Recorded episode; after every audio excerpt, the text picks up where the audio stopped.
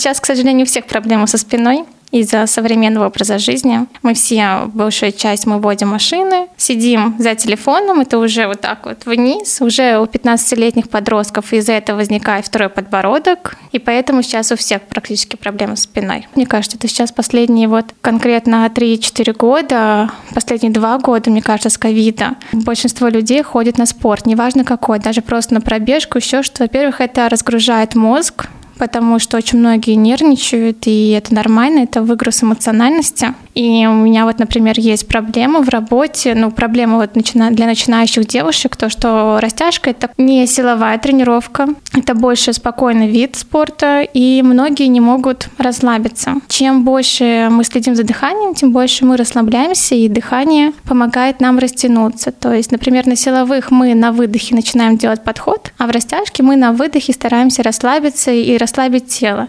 И большинство не могут расслабиться, они не могут отключить мозг, э, у них все мысли в голове. Это нормально, это естественно, это тяжело, конечно же, выключить то, что там происходит в жизни. Но постепенно это привыкается и приходит даже в некоторых этапах жизни, потому что я постоянно говорю, следим за дыханием, следим за дыханием, плечи вниз, плечи вниз. В течение часа у меня к концу вечера язык отваливается просто. И я даже бываю путаю в словах. Это, естественно, нормально как бы для меня и для такой вида профессии. И девушки мне даже говорят то, что в течение дня, кто давно у меня занимается, они ловятся на мысли, как будто слышат мой голос, там плечи вниз, плечи вниз, спина, спина, спина, плечи вниз, когда они привычка, все, они начинают что-то понимать, потому что мозг привык, что спина все время должна быть ровная, переклинилась, и все нормально. И это приходит в норму.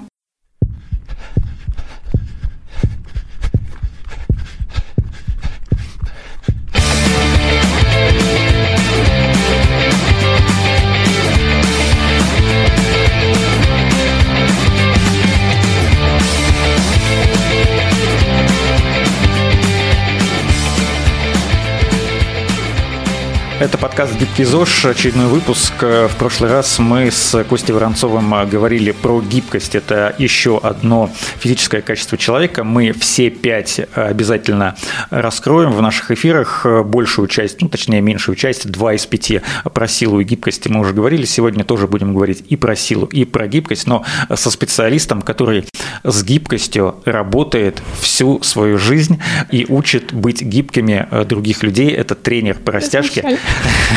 тренер по растяжке Сабина Юнусова. Сабина, здравствуйте. Здравствуйте. Насколько долго нужно ходить к вам, чтобы выработалась вот такая привычка? Потому что мы в нашем подкасте на самом деле про э, формирование привычки говорим ну, довольно регулярно, э, когда э, у нас был целый выпуск про дисциплину, как заставить угу. себя заниматься спортом, делать это регулярно. На примере пробежек мы это все обсуждали, как заставить себя выходить на пробежку каждый день, чтобы потом это было не влом, а доставляло угу. какое-то удовольствие. Потому что, ну, понятно, что человек, когда только начинает любым видом спорта заниматься, неважно, что это, да и, наверное, любым занятием, которое ему не особо доставляет э, какой-то радости, он думает, что так будет всегда, а потом, если втягивается, то это уже все потом э, за уши не оторвать. Вот э, в вашем случае сколько может занимать, вот как вы говорили, когда ваши ученицы даже ну, в обычной жизни, угу. на тренировке, вдруг сразу слышат ваш голос угу. и выпрямляют спину? Ну, как и любая привычка, есть 21 день, то есть вырабатывается, можно округлять и брать месяц. Это регулярно, если заниматься, ну, хотя бы даже два раза в неделю, хотя бы даже один раз в неделю. А так, конечно же, если брать вот так, как э, мне рассказывают ученицы, это те, которые, ну, 2-3 месяца ходят регулярно, стабильно. Даже если по каким-то причинам, понятно, бывают различные причины жизни, заболела, не, не получилось, пропустила, все как бы нормально, мы все люди, то я всегда контролирую, чтобы, если что, дома сделать хотя бы 10 минут зарядку. Не обязательно растягиваться, не обязательно обязательно делать упражнения на растяжку, потому что новички первое время могут себя нечаянно травмировать. У меня были такие случаи, когда начинают дома заниматься, ой, как хорошо идет, а я еще и сюда, и так на час-полтора растянулась, и приходит ко мне, говорят, Сабин, что-то я сделала не то. Я говорю, зашибись. А так, на самом деле, да, это должно быть ну, 2-3 месяца стабильно. У меня э, различные возрастные категории девушек, Самой младшей недавно исполнилось 18 лет. Мы с ней занимаемся. Она у меня 16 лет занимается, вот закончила 11 класс. И самый старший мне женщине 70 лет.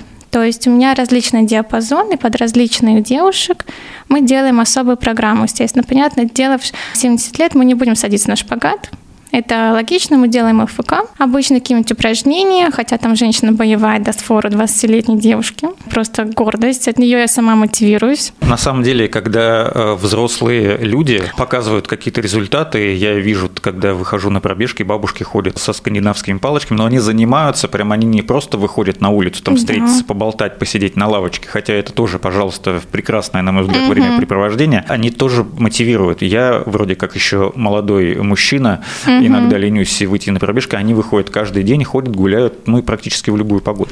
Да, но вот как раз о чем я хотела сказать, у меня есть две женщины прекрасные, занимаются. Они мамы моих знакомых, с которыми мы учились в одной школе. И прекрасно. И что одна прекрасно выглядит, и что вторая.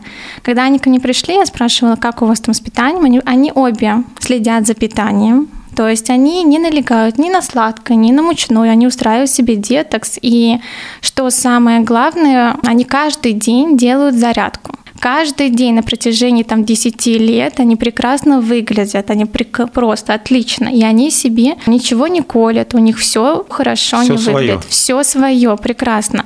И это вот пример как раз-таки многим молодым девушкам, когда это спорт и питание, это самое главное, чтобы выглядеть хорошо и в лет 50. Сейчас, конечно же, это уже приходит в норму, и все понимают, что это главнее, чем идти и заранее начать себе что-нибудь колоть, либо еще что. Конечно же, бывают исключения, но лучше сначала делать это с питания, начать с спорта. Вот я всегда говорил в нашем подкасте в том числе, что 10-15 минут в день, если посвящать себе какой-то простой зарядке, общей физической подготовки хотя бы, не нужно делать каких-то, я не знаю, подвигов, совершать каких-то усилий, э, то все будет хорошо. Ваш организм со временем будет вам говорить спасибо также каждый день. И не 10-15 минут, а все 24 часа, 24 на 7, как это модно говорить. Да, да, да. Э, скажите, а как вы пришли к тому, что вы стали тренером тренером по растяжке, вы чем-то занимались до этого. Как вот возникла мысль э, передавать свой опыт другим людям? Я все свое детство занималась спортом. Я занималась и танцами, и гимнастикой, и везде-везде. Так получилось, что меня потом... Я очень много там плакала во время спорта, еще что мама меня пожалела и забрала. Но у меня само по себе тело от природы, подвижная. У меня подвижные суставы, то есть мне это легко дается, таких тренера любят на гимнастике. И потом, ну, я занималась, ну, может быть, до 15 лет это было. Потом я забросила, потому что учеба началась, и каким-то образом я потом просто когда уже заканчивала, пошла ради интереса просто на растяжку. И я поняла то, что у меня все сохранилось, и я поняла то, что я хочу обучение пройти, ну, пойти на высшее, и поняла то, что мне это нравится, доставляет удовольствие. У меня был прекрасный э, мотиватор на тот момент, который меня вдохновила, которым я вот ходила на растяжку, когда вот училась еще. Она переехала уже лет пять, уже, наверное, шесть прошло в Америку, и там она тренирует растяжки, там это прекрасно идет, это совершенно другой уровень. За это я ей очень благодарна, она, и она мне показала то, что у меня есть к этому стимул. То есть она была таким моим проводником в это время. И она говорит, попробуй, я улечу, возьми как бы мою группу, еще что-нибудь. Я тогда отказалась, потому что я боялась, у меня тогда еще не было какой-то квалификации, и в этом плане как бы я побоялась. Но потом я прош... начала обучаться, и я поняла то, что мне нравится передавать не только в плане того, то, что какие-то там свои знания, либо еще что-то, а вот эта женская энергетика, я женский тренер. Беру, конечно, семейные пары, но как бы я большинство женский тренер. И мне нравится вот эта вот подпитка. Мы друг друга подпитываем. Я обучаю, подпитываю, и меня обучают. Тоже подпитываю женской энергетики. Потому что растяжка – это больше степени плавность, это больше так расслабиться. А для женщин в современном образе жизни это очень важно. У меня большинство учениц круглосуточная там работа, муж, дети, нужно все везде успевать, и поэтому некоторые ко мне приезжают на тренировки и в 7, и в 8 утра, потому что нужно уделять себе время и не забывать про это, и это вдохновляет. Таким образом, да, я поняла, что это на самом деле прекрасно, и даже когда у меня бывает нет настроения, я приезжаю на работу, и у меня оно уже появляется потому что мы сразу же заряжаем друг друга. Мы, очень многие мои ученицы стали мне подругами за все время. Мы ходим, ездим на море, встречаемся на вечеринках, еще что-то. Очень классно проводим время, и потом приходим на тренировки, все обсуждаем и становимся как близкими уже людьми. Это, конечно, очень здорово в этом плане. Вы сказали, что вы женский тренер. Существует, э, поправьте меня, если я не прав, но я на самом деле не знаю. Просто сейчас возникла такая гипотеза, какие-то нюансы э, в растяжке мужчин и женщин. Потому что растягиваются же все, да, если захотеть да, конечно. растяжку, то Растяжка сможет. нужна всем абсолютно. Я тренирую, конечно же, своих как бы друзей, парней. Я просто поняла то, что мне больше нравится работать с девушками женской категории. Здесь нет никаких там наклонностей, почему я так отказалась. Конечно же, у меня там были нюансы там в начале работы, когда я занималась с мужчинами, и там были там, пойдемте на чашечку кофе. Из-за этого я отказалась, потому что мне это не интересно, мне хочется работать, а не что приходили не на работу. Были, конечно же, очень многие спортсмены, которые боксом занимаются, футболисты. Вот у меня у моих учениц есть мужья-футболисты, и, естественно, они там не растягиваются, они там сделают разминку. И я их беру, потому что нужно им потянуться, и потому что как бы я не оставлю там мужа своей ученицы и понимаю, что у него там травмировано все. И, ну, нужно поставить на ноги. А так нет какого-то подразделений. Это просто я для себя решила. Может быть, через пять лет я решу другое обратное, но пока так.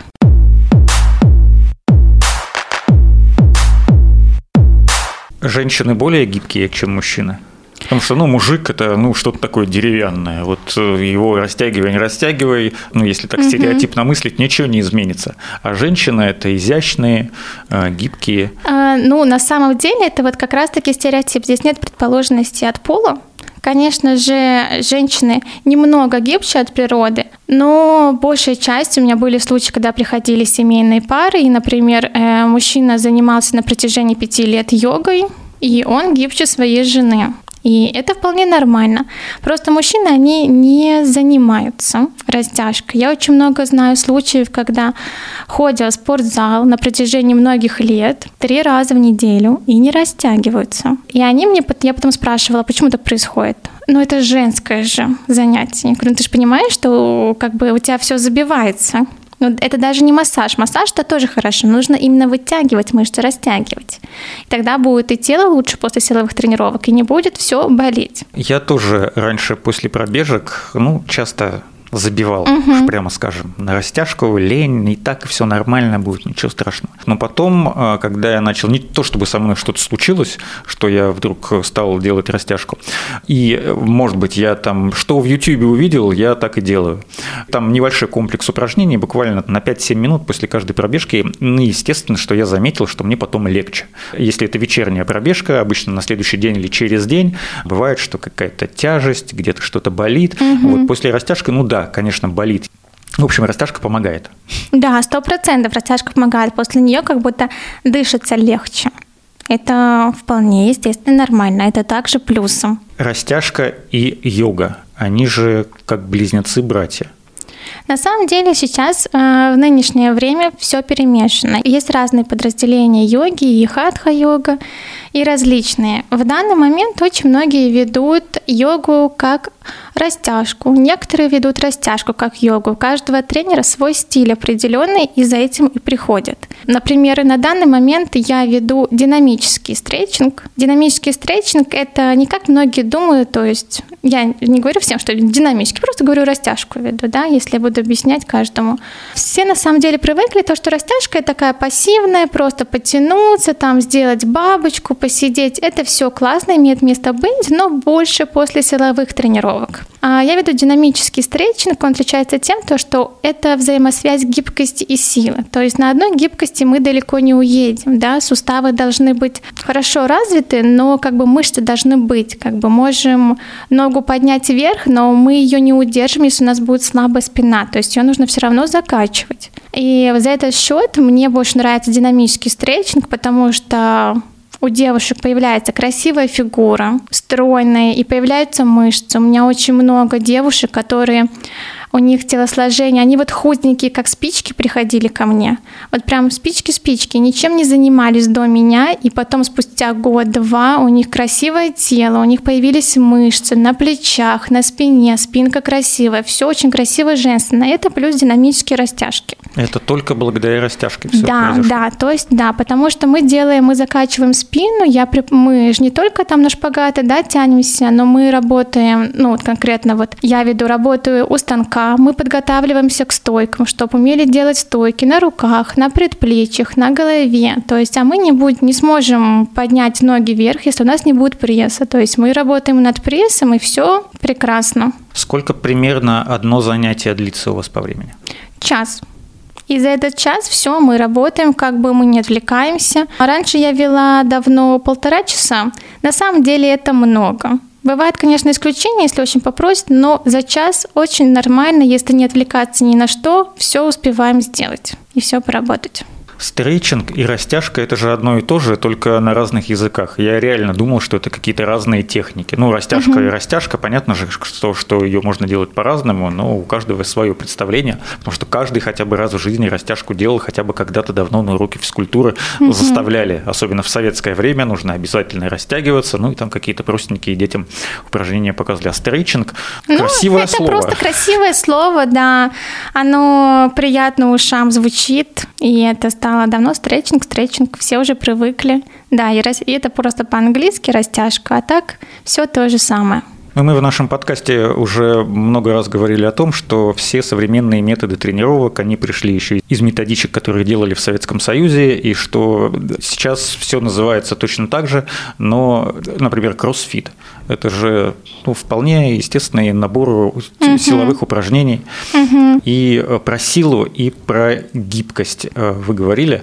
Э, На самом деле это же два из пяти физических качеств человека. Мы в нашем подкасте с нашим экспертом Константином Воронцовым э, про силу и про гибкость говорили. Гибкость была буквально прямо вот в предыдущем выпуске.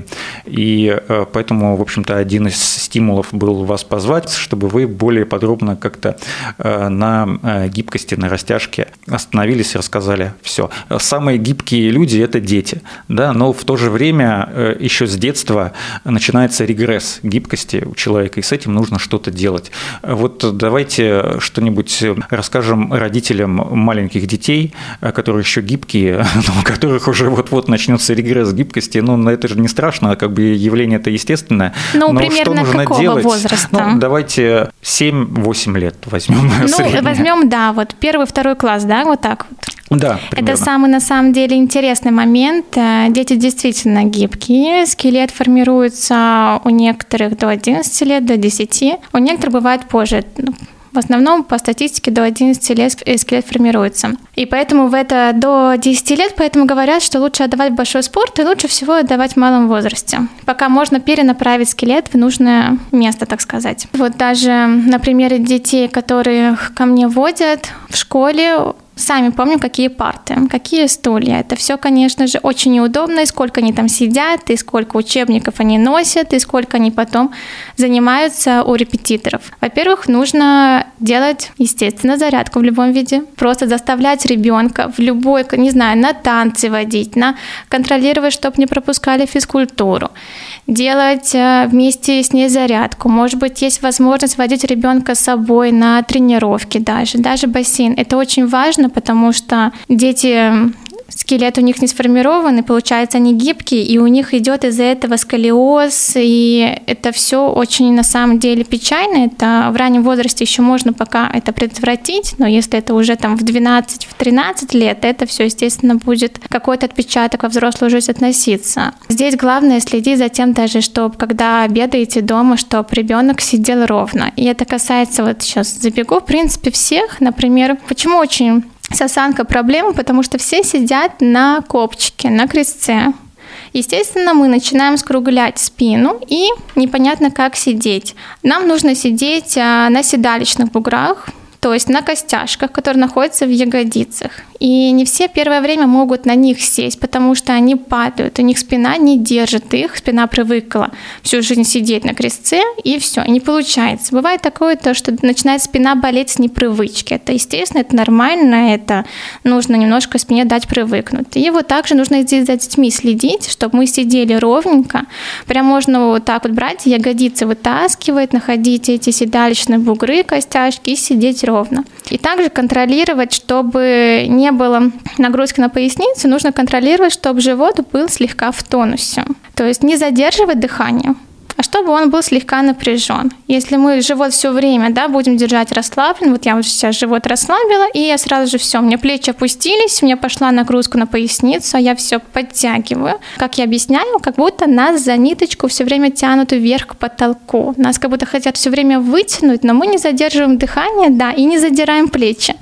Главное, чтобы не было лишнего прогиба, а то некоторые начинают подтягивать, и сразу грудь вперед, и появляется прямо лишний прогиб, и получается уже не естественно. И эти самые вот два преимущества, чтобы сидели не только вот дети, но и родители ровно, но, как известно, это психология. Детям нужно давать пример, чтобы родители следили за собой и смотрели, и тогда будут дети точно так же. У меня очень многие ученицы вводят своих детей, когда, например, не с кем оставить, либо еще что-то, и некоторые ходят в школу, занимаются, ходят в художественную школу, и у них спина тяжелая, никак не заставить спортом. Ну, тяжело, не хочет и все, не хочет и все. Я говорю, пусть посидит, может, начнет заниматься. И потом спустя, может быть, даже не первую тренировку, может, потом придет, смотрит на маму и думает, ну ладно, повторю. Повторяет. И так потихонечку приходит в норму. Все.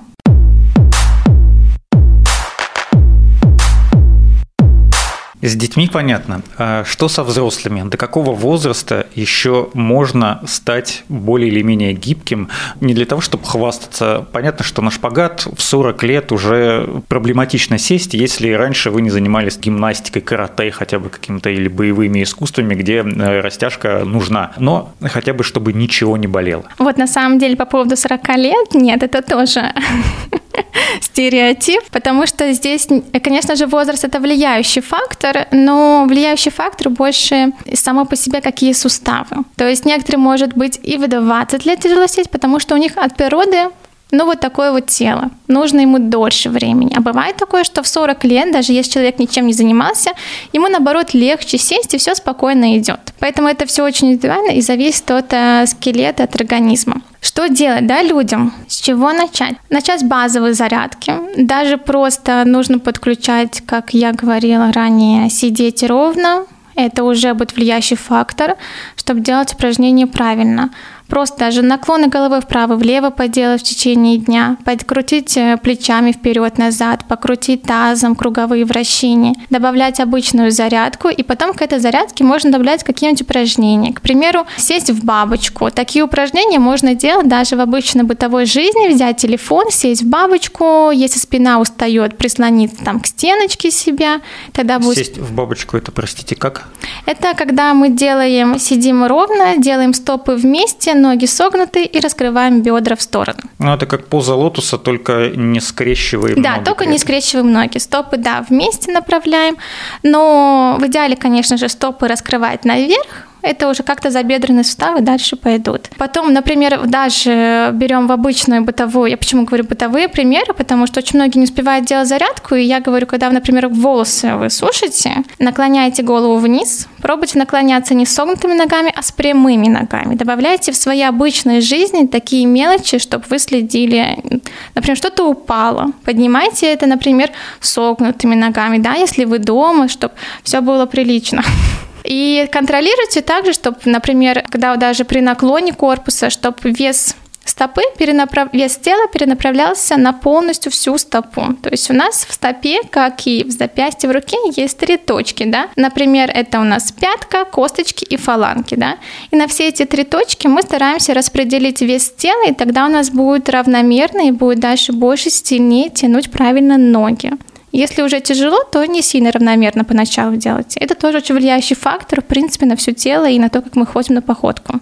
Сейчас же много всяких уроков в YouTube, угу. много советов, и многие, вот как вы говорите, авторская подача, но есть люди, которые, ну, просто разные советы. Ладно, если это тренер, например, вы будете записывать уроки, это норм. Вот угу. вы квалифицированный специалист, к вам вопросов угу. никаких нет. Но есть же, скажем так, любители, которые тоже на основании своего не факт, что правильного опыта а, записывают видео, дают советы, как понять, ну, понятно, что вы сейчас скажете, ну, нужно обращаться к специалисту, окей, да, это тоже справедливый совет, но как понять, что что-то идет не так? Чтобы себе не навредить? Во-первых... Обратиться нужно... к специалисту. Сразу. Сразу же обратиться к специалисту. А, если не хочется, нет возможности какой-либо узнать об этом человеке, ну, кого вы смотрите на YouTube, посмотреть. Может быть, там человек там просто там узнает, и все действительно, может быть, он знает как бы анатомию, но просто нет квалификации. Может быть такое, да. Может быть, человек просто там ходит на растяжку и решил, ой, меня все получается, Дайте-ка я позаписываю. Первый, на самом деле, вот, например, у нас при растяжке мы, конечно же, испытываем боль. Да, мы испытываем тянущую такую боль. У некоторых бывает поначалу даже не испытывать тянущую боли, потому что мышцы очень забиты, и они просто еще не дошли до этого предела. Бывает такое то, что э, человек от природы пластичен, и он может наклониться ниже, он чувствует то, что его тело позволяет, но не понимает этот предел, когда нужно остановиться. Я своих учениц спрашиваю по пятибалльной шкале, как у вас в данном упражнении тянет, особенно когда приходят новенькие, чтобы понимать болевой порог, как тело работает. Я не могу прочувствовать за других, естественно, что они чувствуют. И когда они мне говорят, ой, я не знаю, а как определить? Ну, тянется и тянется. Как бы мне нормально. Я говорю, ну вот останавливаемся пока здесь, если нормально. Потом постепенно пробуем опуститься ниже. Не надо гнаться, особенно если человек ни разу не занимался и начинает заниматься. Не надо никогда гнаться за каким-то результатом в растяжке. Это не бег, либо еще что-то. Здесь э, растяжка любит, то главное это регулярность и плавность. И болевых ощущений, особенно острых, режущий, э, не должно быть. Если, например, такое чувствуется, очень э, начинает работать психосоматика, защитная реакция организма, и тело само закрывается. Все, больно, что-то режет, как в теле, и сразу же они сразу же закрываются, сразу же выходят в исходное да, положение. Это делать не стоит. В этот момент, главное, если вы почувствовали какую-то острую боль, нужно медленно, спокойно выйти из этого положения. Это, конечно, тяжело, потому что страшно, и нормально все потом будет. Если произошло такое, это может быть какой-то мини-разрыв, да, ну, надеюсь, никакого такого не будет. И нужно дать телу отдохнуть, желательно денька три минимум, а там уже смотреть по самочувствию. Может быть, ничего тяжелого не произошло, может быть, это телу непонятно, что это такое, и произошла защитная реакция. Главное за этим двум следить, что была только тянущая боль. Растяжка – это прежде всего нервная система. Как я говорила про дыхание, чем дыхание спокойнее на выдохе, тем тело расслабляется, мозг привыкает, начинает думать то, что все нормально, все нормально, естественно. Мы выйдем живы-здоровы с этого положения, он привыкает к этой нагрузке, и на следующий раз он уже помнит, нервная система уже помнит, мы спокойно дышали, нам не было здесь тяжело, можно пойти дальше. Это очень тоже влияющий фактор, и это очень помогает потом в жизни. В каких случаях э, и какие врачи могут назначить несколько занятий по растяжке? Бывало ли, что к вам приходили люди с направлением, например, или кто-то узнавал про вас угу. и говорили, что вот мне врач советовал такие-то, такие-то упражнения Ой, делать? у меня таких случаев на самом деле очень много. Во-первых, растяжку рекомендуют всем. Либо это растяжка, либо это ЛФК, в зависимости, э, что сказал врач. Это сколиозники. При грыже, например, нельзя делать скручивания сильные. Может быть, даже если там сильная грыжа, вообще нельзя делать скручивание. Только там спустя какое-то время занятий спустя год, я бы сказала, как бы, если сильная грыжа. Даже после гинеколога ко мне приходят и нужно, говорят, работать с тазобедренными суставами. Такие случаи были. Очень много. И так как я вот говорила, бывает и неврологи советуют, чтобы над спиной поработать, потому что спина – это основа основ в нашем организме. От спины идет все. Если, например, начинает а, болеть суставы на пальцах руки, это может быть дело там не в суставах, а может быть дело вообще где-то в плече. То есть тело взаимосвязано и нужно работать, а так спина – это главное, то от спины может идти все. Если заниматься дома, нужно ли для этого какое-нибудь оборудование, ну, кроме коврика, возможно? На самом самом деле, конечно же, дома тяжело заниматься. Вот лично для меня, и как я расспрашивала, потому что это нужно себя заставить, там домашняя обстановка. Ну, это, это как все... работа на удаленке. Да, да, это все расслабляет. Как бы я не работала на удаленке, у меня есть онлайн-тренировки, но я все равно приезжаю в студию, потому что дома мне тяжело. Кошка там ходит, мешается. И коврик это все равно дома нужен, чтобы расстелить его, и ты когда даже его расстеливаешь, ты уже чувствуешь какую-то там что все, аура спорта. А начинающим блоки. А, блоки есть из разных материалов. Э, лучше брать их попрочнее, чтобы, чтобы они не шатали, чтобы резко как-нибудь руки не упали. Бережем колени, я всегда говорю, потому что мениски не восстанавливаются, колени нужно очень беречь, и каких-либо упражнений, чтобы не было больно коленям, нужно подложить подушку под колени. Это как бы у всех имеется. И также ленту. Э, мы используем в упражнениях ленту, даже, например, если когда человек сидит и тянется к ногам вперед, он не может дотянуться э, руками до ног, можно взять ленту, обхватить ноги и потянуться с помощью ленты, выравнивая себе спину. Если ленты нет, то это тоже, это может быть, быть шарф, это может быть ремень. То есть всегда есть замена. Это даже гантели можно найти замену как бы дома. Конечно же, если это все есть дома, то это добавляет больше такой спортивной ауры, и что сразу же хочется заниматься. Это больше добавляет себе так мотивации. Как и новая спортивная форма, тоже добавляет мотивации сходить на тренировку. Вы говорили про онлайн-занятия два года назад, когда была пандемия, когда все сидели по домам, тогда очень модно было а, ну, все делать онлайн. И планерки в Зуме проводили, до сих пор многие угу. проводят, и многие тренеры устраивали занятия. Вот как вы оцените эффективность занятий при ну, офлайн, да, при личной встрече, когда вы прям можете вот видеть, все контролировать, что-то помочь сделать, и по видео, э, насколько это удобно? Конечно же, офлайн это намного лучше, кто бы что ни говорил. Я была скептически до ковида настроена к онлайн, как мне кажется, и большинство. Я не брала, но в итоге ковид все изменил. Я делала прямые эфиры в тренировках, мы занимались с девушками и онлайн. И было все на самом деле удобно. Все было хорошо. И ну, так как девушки занимались у меня до ковида, я уже знала, то, что как они делают, я уже могла понять, что она там халтурит, хоть я ее не вижу. Потому что я уже знаю. После ковида очень много у меня появилось девушек из различных городов. У меня есть из Нью-Йорка, из Сочи, из Москвы, из Питера девушек. Некоторые из них а, мои ученицы, которые переехали в другие города, некоторые девушек, которые вот из Нью-Йорка, трое девушек я ни разу не видела в жизни, мы с ними знакомы так заочно. И на самом деле прекрасно. Просто главное поставить удобно камеру, чтобы желательно на штатив на какой-нибудь, и тогда все будет прекрасно видно. Я смотрю, контролирую. Если что-то непонятно, все объясняю. И на самом деле никаких проблем в онлайн-тренировках э, еще не было. Поэтому все возможно, и эффективность 100% тоже будет. Единственный момент, то, что если в, в офлайн тренировках я могу помочь потянуть человека, если человек не может, то в онлайн это нужно делать самому, и результат будет идти немножко подольше. Либо нужно себя заставить и больше тренироваться. Если есть возможность провести тренировку офлайн при личной встрече, то лучше так и поступить. Наверное. Ну, я лучше, да, лучше так делаю. Но у меня тоже есть девушки, которые, например, ой, Сабина, я не хочу ехать, да, позанимаемся онлайн. Я говорю, ну окей, это лучше, чем ничего не сделать. Сабина, спасибо вам большое, э, что оперативно приняли э, приглашение на, на мой подкаст, что рассказали очень много интересного про гибкость, одно из физических э, качеств человека. Сейчас одна просьба будет к вам. Я в конце каждого выпуска говорю, Ну, во-первых, напоминаю, что нужно подписываться на телеграм-канал нашего подкаста, ссылка в описании.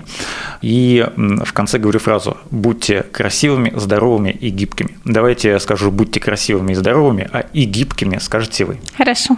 Это был подкаст «Гибкий ЗОЖ». Слушайте нас на всех платформах, где вам удобно. Подписывайтесь на наш телеграм-канал, ссылка в описании. И, конечно же, будьте красивыми, здоровыми и гибкими. Спасибо, до свидания. Спасибо, до свидания.